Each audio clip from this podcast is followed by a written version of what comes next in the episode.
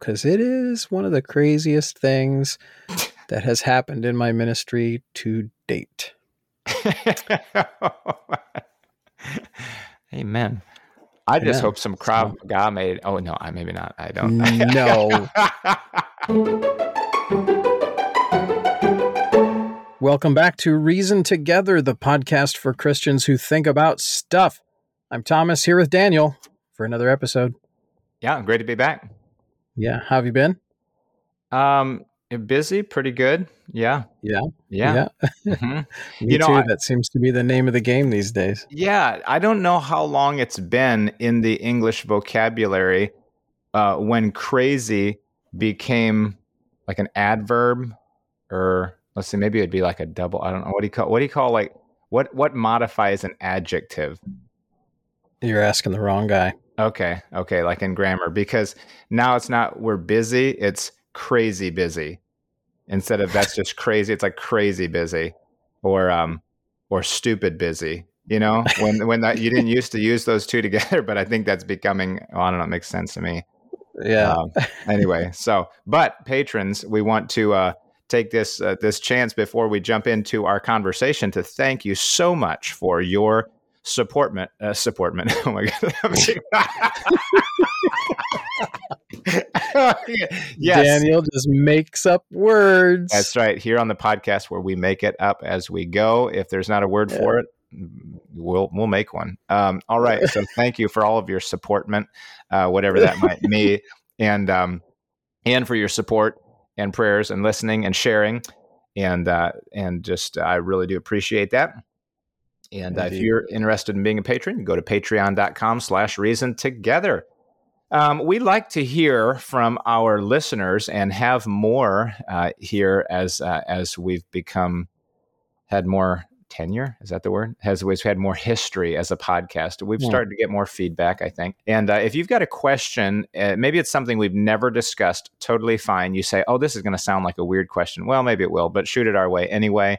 It's reason together podcast at gmail.com. That's all all together. Reason together podcast at gmail.com. We'd like to hear what you say, questions that you have, even comments about what we've already talked about. Uh, we'd love to hear from you. Very good. Um, in the last episode, um, we talked about the image of God.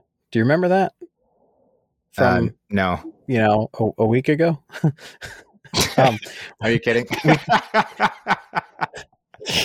that is honestly Well, one of my one of my fears about this podcast is somebody coming up to me going, "Oh man, well," and I actually they have like, "Yeah, what you said on on that podcast," and I, like I, I don't even remember that conversation. I, what did I say? You know, if somebody says, yeah, "Well, you said this," uh, I'd have to go back to listen to the podcast to see if I did. I mean, maybe there'd Yeah. be some I'd be, "No, I didn't. I, I surely didn't say that." yeah, uh, yeah. To remember everything we've ever said. Well, it's weird. I used to think sometimes maybe be a, a little silently judgy of people who couldn't remember what was preached on after the sermon was over. And then it wasn't long ago I had an experience where someone asked me, "So what'd you preach on today?" And I was like, Today.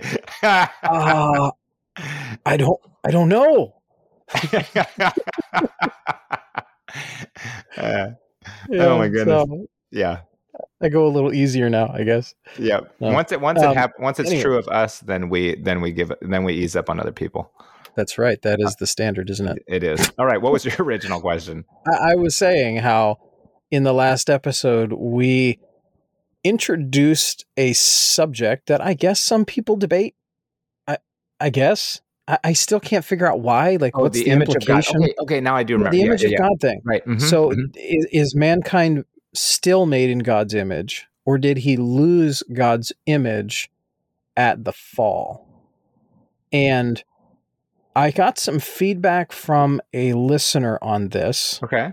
after and of course the context was that I was talking with a man who took this position that we no longer are made in God's image after the fall. Right. Right. Right. hmm And and I remember ended you up- mentioning that. Yeah, I ended up writing him a letter, just to an email, just to kind of explain at least somewhat of my view on the subject. Um, it certainly wasn't exhaustive, but it was at least sev- several things for him to consider. Um, and then I got some feedback a few days after that from one of our listeners who brought in a very good point. Uh, and it was basically this. Uh, this is from Michael. This was from the patron message board. Uh, okay. He says In the debate about whether or not we are created in the image of God, of course, I believe that we are, a question could be brought up. If we aren't created in the image of God, then why is murder such an offense to God? Yeah. And he references, and I, I wish I had thought of this because this in I, I think this kind of puts the argument to bed. Uh-huh. He references Genesis 9 6.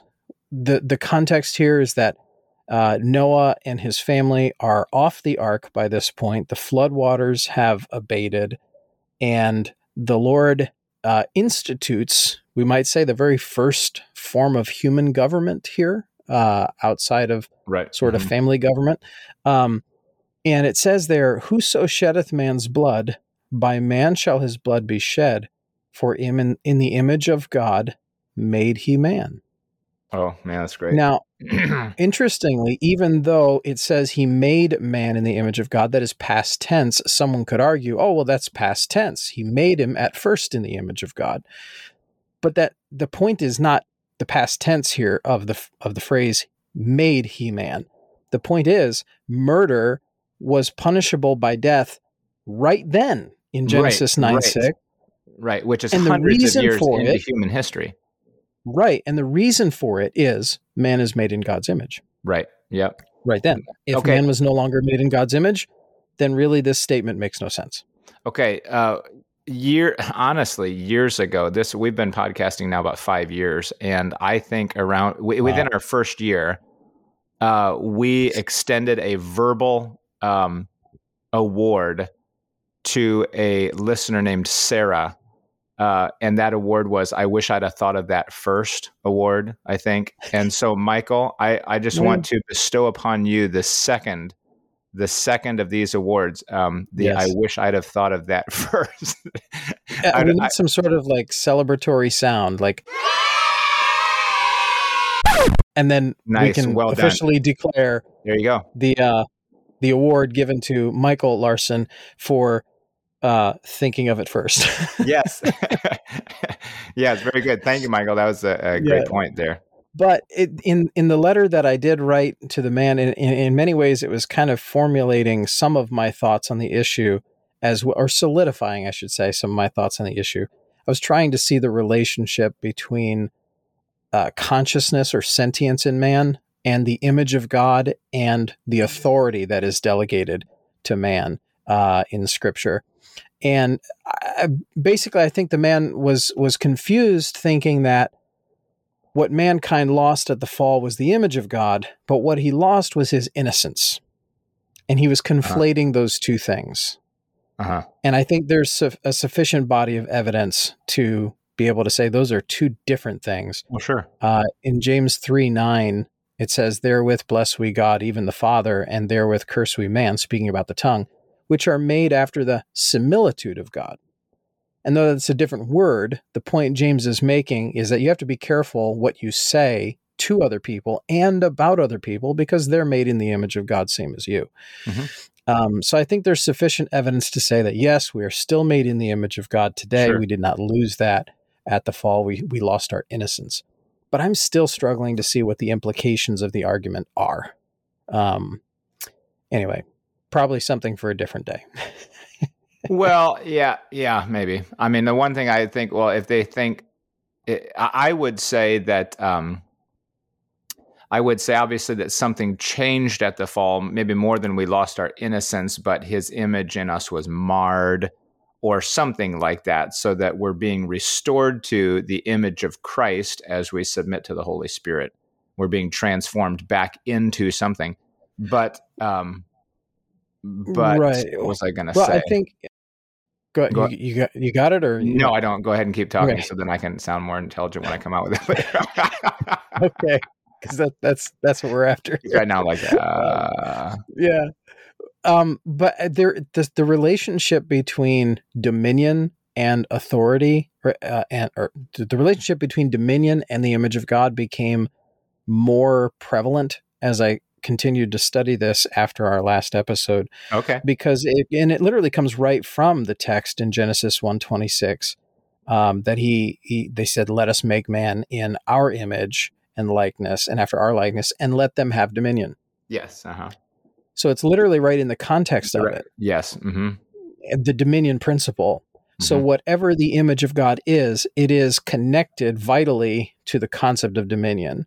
And it's referenced for us again in uh, 1 Corinthians 11, 7.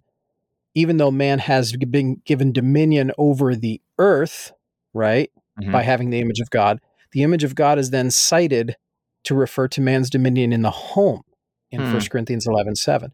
So authority is very much connected to the idea of the image of God. Mhm. So if you say that even the image of God was marred at the fall, I'm not even sure we can say that Mhm. because mankind still has dominion over the earth. We still we still are able to subdue the animal kingdom. We're still able to invent and create and and harvest and, and plant and all these things and exercise dominion over the earth uh, in many ways better than they did in the ancient world. So mankind still has dominion because he has the image of God, because he is conscious and sentient and can think and invent and create.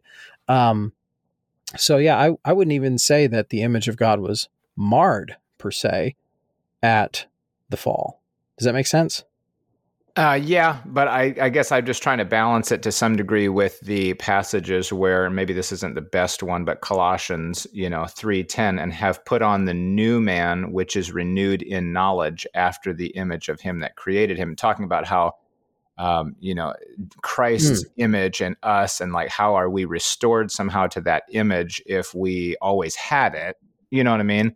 Um, so maybe Good that's point. not good use of terminology there, but anyway, and maybe that's what was that? What was that passage again? Colossians three ten, and there may be others that kind of deal with the image in the New Testament. Um, So you think then there's justification to say that the image of God was in some way marred in man, but that we still are made in his image now. Yes. Now I don't know. Maybe marred's not the right word, um, but uh, yeah, it just sometimes you really do have to find the right word to encapsulate exactly what you mean to say, and marred may Yeah. not really be that that one. but Okay. um, All right. So like okay, um Romans 8:29 for whom he did foreknow he also did predestinate to be conformed to the image of his son. Okay, well, is that is that like once we're glorified we're conformed to the image of his son or is that the sanctification process? See, again, Um, yeah, I think that's related to sanctification. There's a moral question surrounding the image of God in that verse. Whereas I think the image of God that we get from Genesis 126 and Genesis 9 6, uh, that is an authority Mhm, mhm. relationship to that phrase, the image of God. So there is, in a sense, two ways that the phrase is being used one referring to the moral nature of man, the other referring to the dominion nature of man, Hmm. because he is a sentient and conscious being. And maybe that's the distinction where that helps that balance there. So, Yeah. okay. Um I don't know what to do with all that information or, or how it will Yeah. actually you're still looking for the affect anything. Yeah. Oh i guess what i was going to say earlier was that if someone says well uh, they sinned they lost their innocence but they're still in the image of god it somehow impugns the nature of god. How could you be in the image of god and be a sinner? You know what i mean? and see, ju- that- it, that- it sounds wrong. The optic is bad. Right. I think that is somewhat of a reification there. There there is um there is kind of a conflation of two things that aren't related yeah in a sense. Man man can lose the image of God that he was made with um and become a sinner and still be let, let me rephrase that. Man can lose his innocence, become a sinner, but still be made in the image of God Mhm. without that impugning God. yeah i think that may be Did we enough. get did, did we get it? We're pretty close yeah okay. we'll leave it there All right, let's leave it there. Um, we also have it looks like feedback regarding uh, the you you asked the question last time regarding a call to say someone expresses a desire to uh, I, I I want to be a pastor right I Mhm. think that was your question and then Yeah. versus someone saying um, I'd like to be a deacon how why why do we respond differently? Do we respond yeah. differently to those things? Um, and Nathan writes in and says, in the discussion surrounding Tom's question about how to respond to someone who wants to be a pastor, it may be helpful to note, and forgive me if you did so in this episode and I missed it. 1 Timothy 3 1. Um, if a man desire the office of a bishop, he desireth a good work. This seems to be a pretty clear statement that the desire to be a pastor is a good thing. However, I do have a question. It seemed that you both made it clear in your discussion that you would immediately take into consideration the qualifications of the person who desires to be a pastor with good reason. I assume that this is because you would not encourage an obviously disqualified person to pursue pastoring. But in many cases, it seems that this desire is often expressed by a young person who may or not may or may not be qualified as of yet, but who senses a desire in their own heart to pursue a ministry path. A teenager who believes God is calling him into ministry most likely is not qualified to pastor, husband of one wife, ruling his house well, etc. So, would you encourage that that young person to pursue serving the Lord in that way? And if yeah. so, how would you direct them to prepare to be a pastor? Okay. Um, I, I, feel like in some ways Nathan maybe is taking a different tack with the question than than I had intended, and that's right. not Nathan's fault it's more likely related to perhaps my tendency to be somewhat uh, of an obfuscator of what's happening in my mind at the moment. Um, uh, or just the direction our conversation took. But your original question brought into play the deacon desire. Right. It was yeah. more about the deacon, really, than it was about the pastor. Um, because kind of the way that we often think is, and, and it's based on First Timothy 3 if a man desire the office of a bishop. I can't remember if I referenced it. Maybe I did, maybe I didn't but it certainly was on my mind in the question. That's why Likewise, maybe I just yeah. presumed it. Um, is that we don't think it's abnormal for someone to desire the office of a pastor. In fact, we would sometimes encourage a qualified person, especially, uh, or even someone who is, uh, you know, um, what's the word? Qualified in potentia, we might say, a, mm-hmm. a young person. Mm-hmm. Uh, we even encourage the idea of desiring the office of a pastor but when someone comes and says, I would like to be a deacon, we often inwardly cringe, go, oh, what's this guy want? It, does he want the preeminence in the church? You know, it's a, uh, we get a little cringy about it. And what we concluded was that the way we, the reason we feel that way is basically because of the way that the offices are chosen. One is called by God, who imports a desire into a person's heart for the office, whereas the other historically from Acts chapter 7 were sought out and selected by the church. Mm-hmm. So it seems odd to us when someone who is, you know, desiring the latter office comes and says, "I would like to be a deacon." Uh, it's typically because that that person is typically chosen. Um, but yeah, that was kind of the nature of the question. But uh, you know, Nathan does take it in an interesting direction here, which I I wouldn't mind fleshing out here. No, because ahead, he does say, um, it seemed both of you made clear in your discussion. And maybe it's the only thing we made clear. I don't know. That's me adding my words there. Uh, it seemed that you both made it clear in your discussion that you would immediately take into consideration the qualifications of the person who desires to be a pastor with good reason. Um, but he says in many cases, it seems that this desire is often expressed by a young person who may or may not be qualified as of yet but who senses a desire in their own heart to pursue a ministry path. Um, so he says a teenager who believes God is calling him into ministry most likely is not qualified to pastor. And he references here the husband of one wife, ruling his his house well, etc. Um, so would we encourage such a person to pursue serving the Lord as a pastor? And I, I say, why not? You know, I mean, that's what I meant by a moment ago when I said qualified in potentia.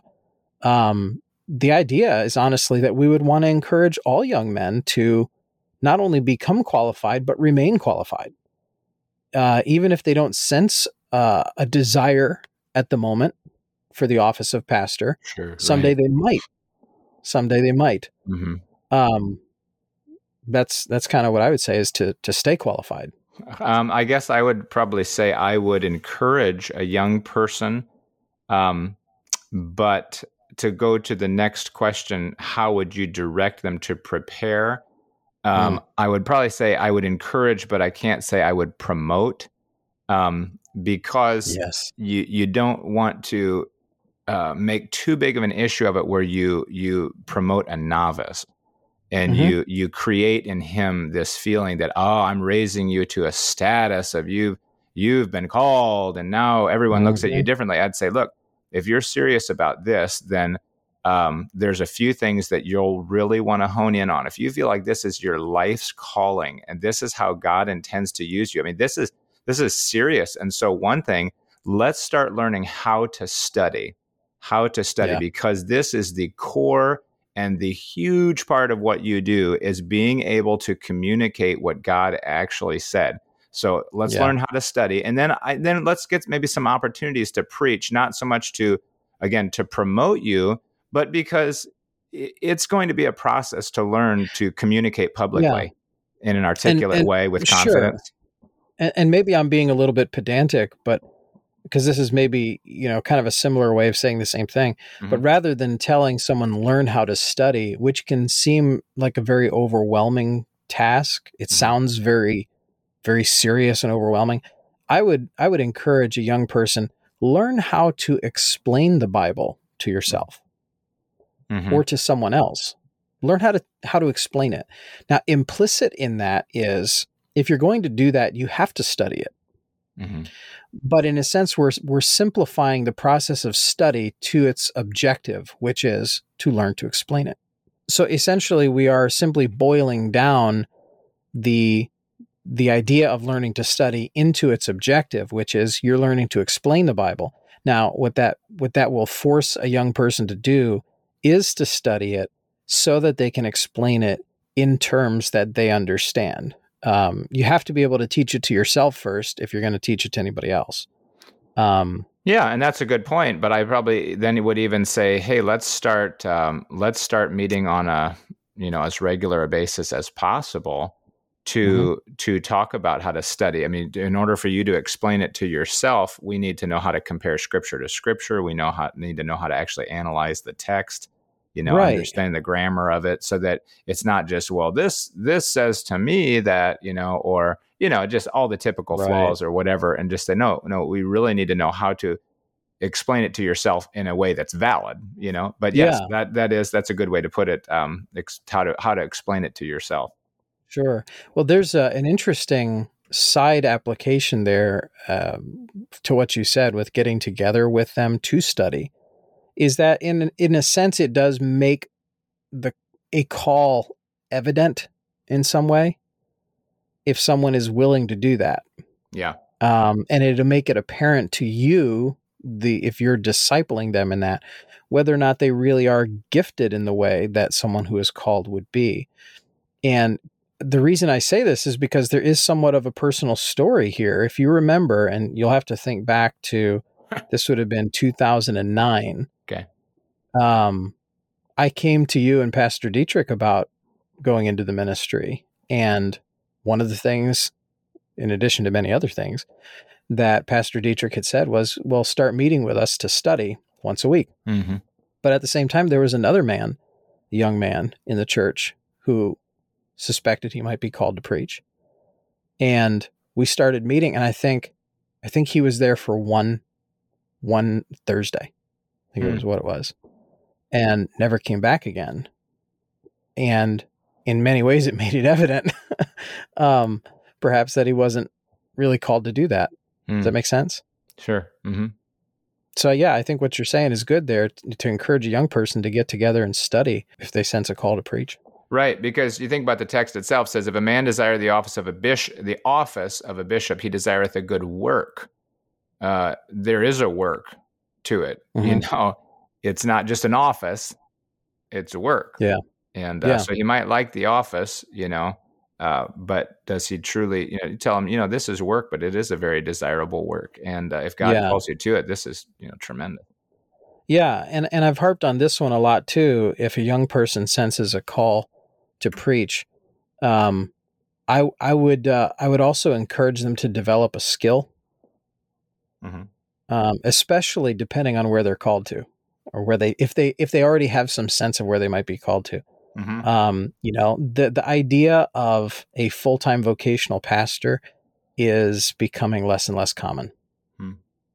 Churches are getting smaller in some parts of the country. You know, maybe if the kid said, you know, I feel like, uh, you know, I'm I'm called to, you know, pastor, you know, down south or somewhere or some parts of Middle America, you know, the idea of becoming a full time vocational pastor there may be a little more realistic. You know, even in some senses, where like in the south uh, one of the biggest things they they complain about there is that there's largely an unregenerate church membership in some places mm-hmm.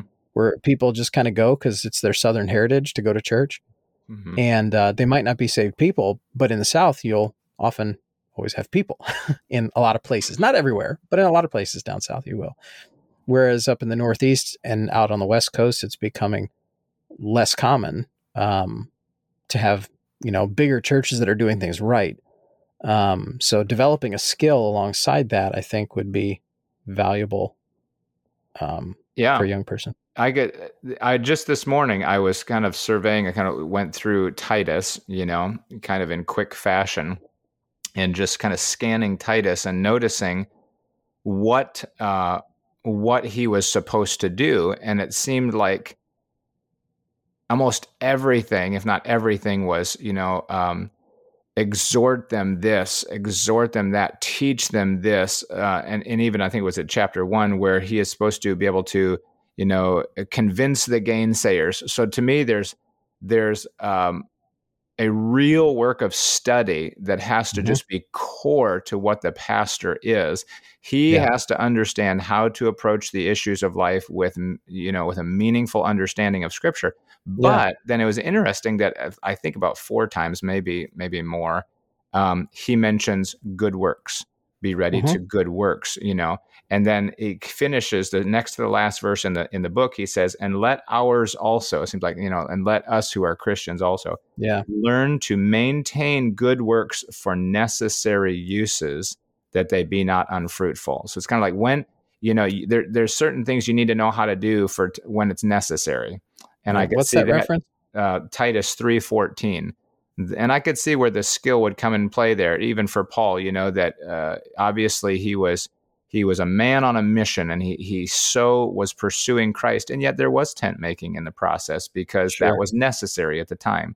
Uh, the Philippians offered, you know, others may at times have supported him financially. Um, he knew how to abound, he knew how to be abased, but when it was necessary, he had a skill that he could use, and uh, and I don't think yeah. that's unwarranted. Um, but still, right. weighing that over with the fact that you need to be well studied. This kind of right. leads me into the next question, or do you have another thought? Well, I was going to ask you, what yeah. about also the encouraging them in some way in the study of like logic and rhetoric?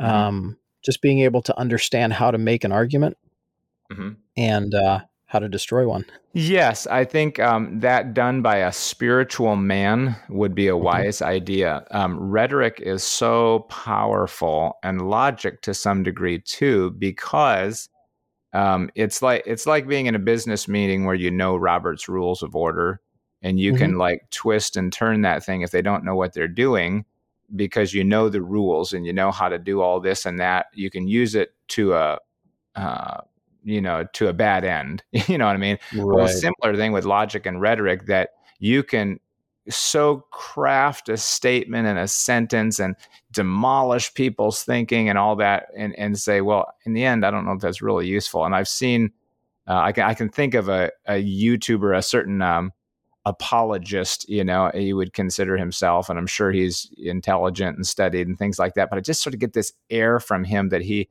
he loves kind of what he knows. He loves being able to just yeah. Tear people up or whatever, you know what I mean? To just have that comment to just beat him. And I just think, oh, I hate that. Uh, you know, that attitude. You want to know what you believe, why you believe it. You want to be able to stand confidently and yet really, you know, come across in the right way. Yes, be articulate, but uh, but care for people at the same time. Um, so yeah, I think I definitely think that logic because you don't want to make you don't want to undermine your whole cause by sounding stupid, by not knowing how to verbalize what right. you're saying, by not knowing how to counter um, an argument, by not knowing how to even craft a thought. You know how, how to how to put together a logical, valid thought. But um, but yeah, it has to be done with that balanced view of now use this use this in the right way. Um, right. That brings me to a question. I, I told you a while back, or a little while back, that uh, I had I was I was doing a lot of driving. I was on the road a lot, uh, back and forth from another state, and um, and I had an opportunity to just listen to a number of podcasts one day, and and it was enjoyable, and yet it's like, well, then it really gets the mind going, like, oh, in, in these different thoughts. And what was getting my mind going in part was I was listening to, I guess you would call it political uh, podcast, and it was after the. Do you remember the old show Hannity and Colmes? Did you ever know hear hear I've of that heard of show? it. I, okay. I did not watch it. No, I, I don't really know anything. Yeah, I think I might have known it in the tail end. Not that I, I really ever watched it hardly, but um, but Hannity was the conservative, Colmes was the liberal, whatever you know, and so they would probably talk about the news from two different angles, but they were both hosts of the show. Well, this was a podcast that actually was um, the same thing, where you know one's the conservative, one's the liberal, and they'll interview somebody or whatever, but they're both coming at it from different angles, obviously, uh, different, uh, yeah, aspects politically. And they were interviewing a uh, well known, I guess, liberal attorney. And, um, and I was just, it was interesting to, to hear the man that you had to, in some ways, appreciate.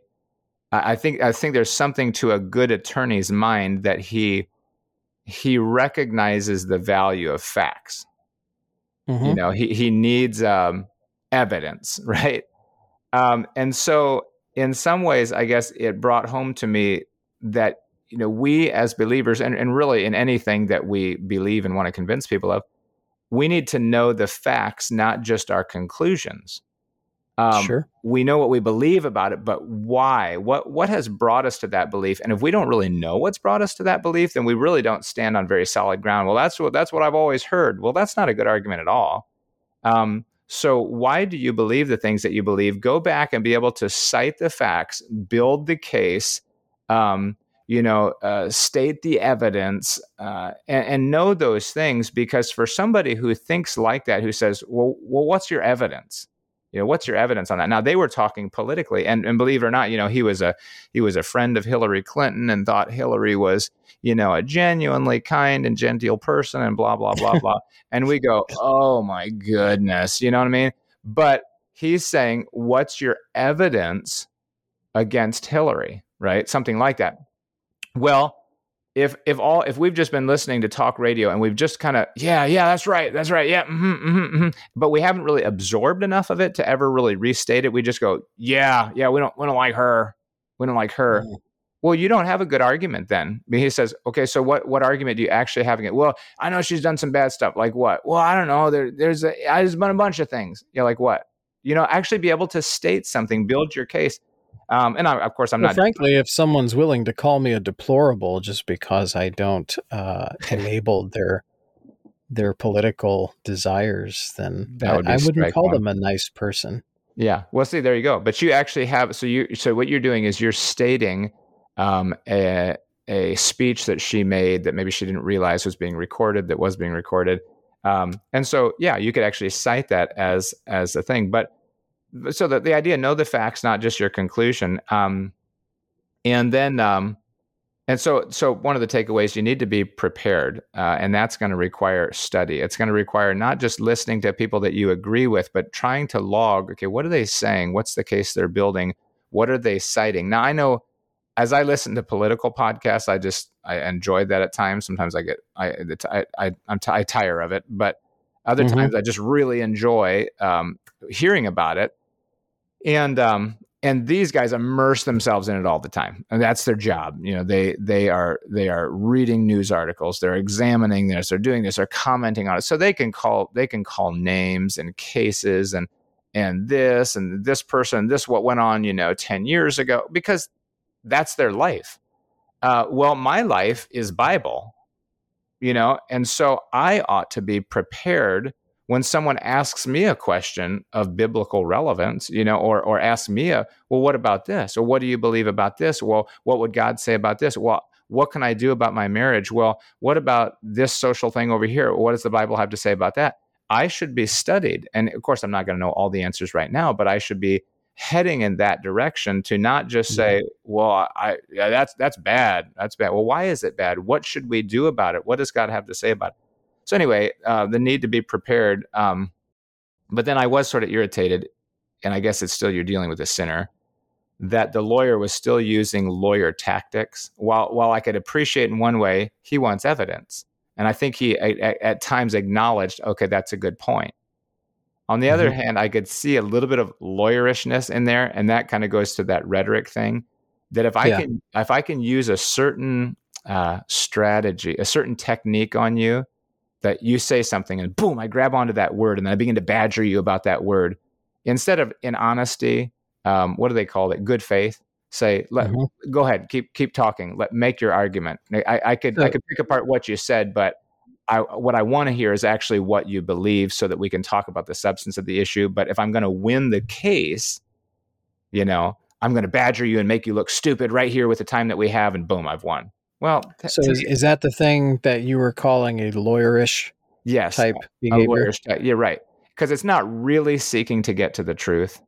You know, let's let's actually talk about the facts. Okay, so maybe the other guy that you're talking to isn't um, super smooth and know all the facts, but let him let him try to make his case, you know, and then and at least let him, you know, whatever, let him say something, or if or if somebody's trying to badger me, oh yeah, oh yeah, oh yeah, what about that? What about that? Oh, the little soundbite, you know, oh oh yeah, oh yeah, what about this? Say no, okay, listen, listen, you know what I'm trying to say.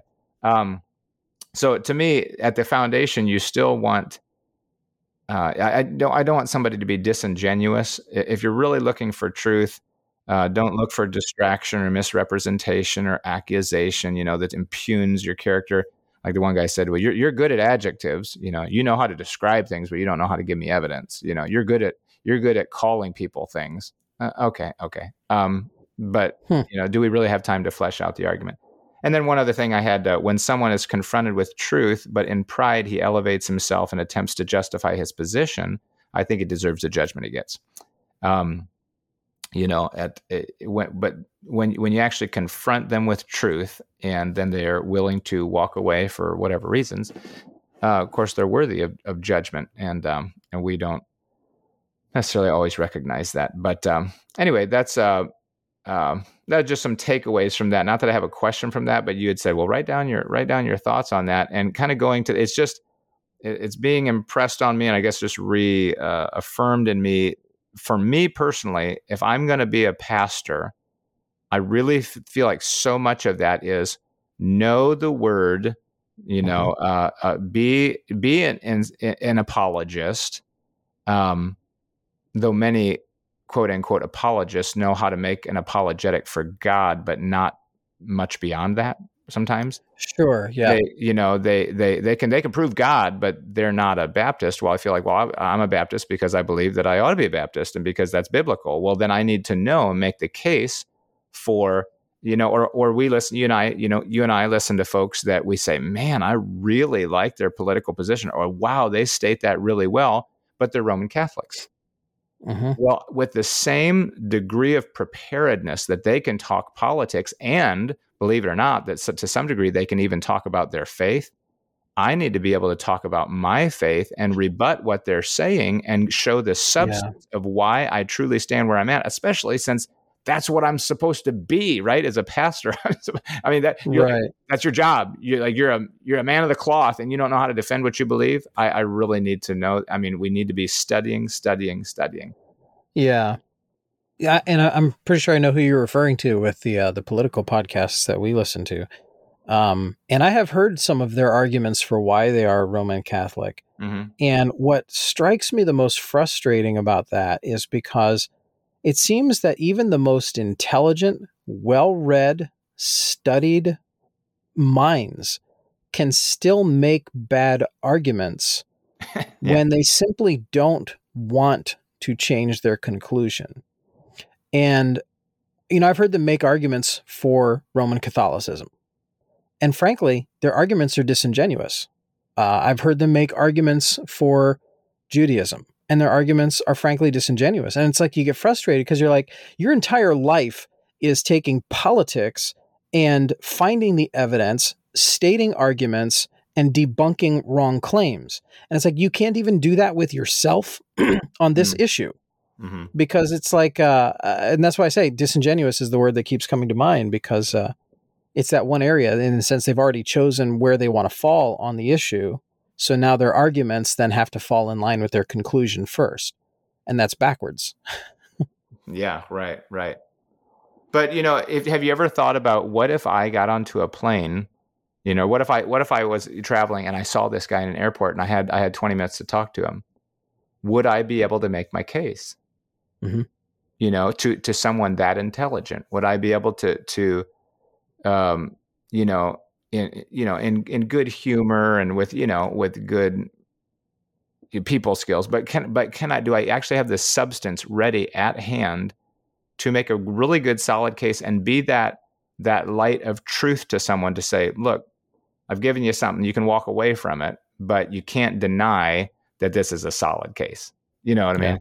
Um, or would I just go, "Ah, you know, or or repeat a few Right. verses and not be able to string together and and arguably not everyone is going to be able to do that um you know i think different personalities play into that as well um i know Well, folks that no yeah. matter how intelligent they are no matter how well reasoned they are or ar- articulate they are Mhm. if it's in the pressure of a debate Oh, or yeah. Oh, right, right, right. even even a gentle debate I'm not, I'm not talking about a heated one even under the pressure of a debate that involves confronting someone who disagrees with you they shut down and you know i can't necessarily fault every personality type for that some people just aren't wired that way No, I, I do understand that. I just and, and I would just say that generally as Christians we ought to be studying, we ought to be growing, but especially for those who are called to feed the flock and to make an apologetic and Yeah. to uh, whatever Titus says, you know, exhort that convince the gainsayers.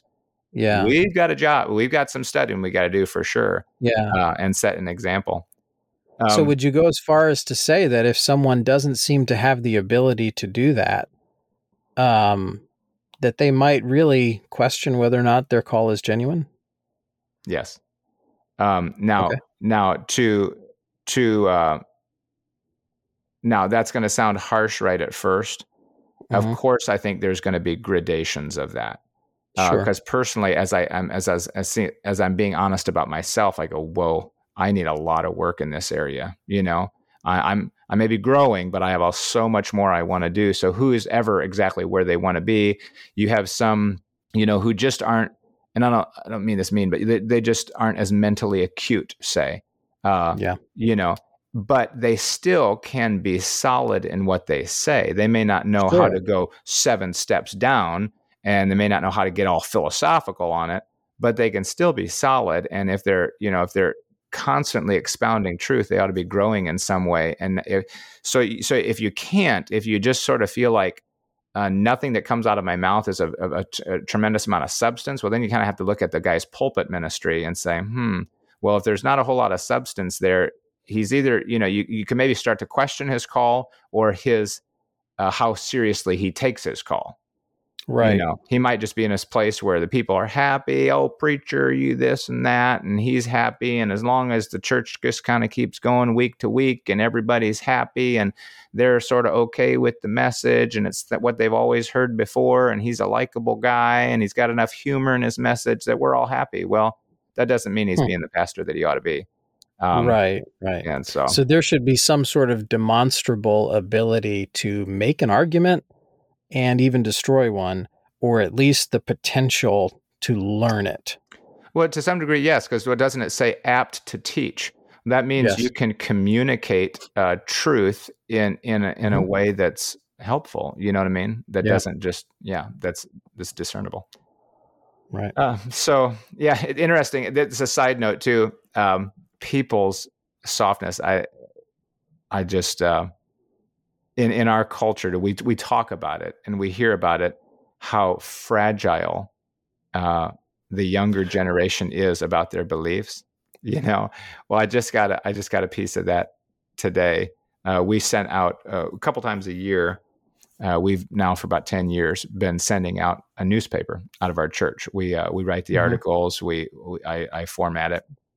We have it printed, and then we send it. Uh, and and now uh, praise the Lord, we're at the point where we can send it to just about every every household in a 20 mile radius.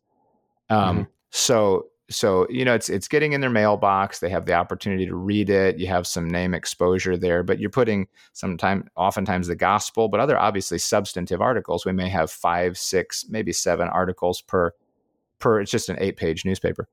but anyway, uh, so we got a phone call. Uh, somebody saying that they were calling to see now now to her credit, she was calm on the on the on the answering machine, but uh, she wanted to see if there was a way that she could be taken off of our list uh, because she didn't agree uh, with us and she didn't like us trying to force her um, force her to believe like we do. Force you know, her. Force her. That was the word. Force her. It's a newspaper, and yet we're forcing her. Um, because wow. we, we put a we we put a newspaper in the mailbox. Isn't that amazing? People need to use a dictionary more. I you know and force you know, her. Yeah, and, and I mean I the bad news is for her that no, actually I can't take you off the list because of the way that we send it. It literally just blankets the entire community basically or the whole mailing route. What was um, her response? Well, I haven't. I she didn't leave a, a callback number but she said she will call back. Um, but you know, the answer is, well, you know, you're in, you, you know, I, I'm sorry you disagree, and uh, and unfortunately, I can't take you off the list. But you're right. certainly free to throw it in the trash can. you're not going to offend right. me. You know what I mean? Yeah. If you, uh, sure. we sort of anticipate that happening. Uh, that if you, you know, if you uh, don't agree and and you vehemently deny what we say, then just pitch it. you know what yeah. I mean? I, it's uh, it's that easy. But uh, anyway, people being triggered. Wow. So. I have uh, I have a story. I actually started this story in the last episode as we went into the after show and we took it into the after show. But speaking of triggered and uh, kind of people's fragile constitution, uh-huh. I have I have an update to the story. Okay. Um, but we're going to have to cover that on the other side of the wall. We're, yeah, we're going to have to take that to the after show because it is one of the craziest things that has happened in my ministry to date. Amen. I just hope some Krav Maga made. Oh no, I maybe not. I don't. no, no. Though, though it. uh I will say I was prepared in case it in case it did. I oh. was prepared, and I thought it might. You were thinking, but uh, yeah. All right. Well, hey, thanks for joining us. And uh, we didn't have maybe so many questions this time as feedback and thoughts, and so I uh, hope it didn't bore you, but if you've got any thoughts of your own or some commentary on what you heard from us about being prepared, uh, about being triggered, uh, about desire for the ministry, uh, whatever it may be, hey, just fire it our way, reason together podcast at gmail.com. Thank you again for being with us on this episode. We are encouraging balance, developing perspective, and connecting faith to practice. This is Reason Together.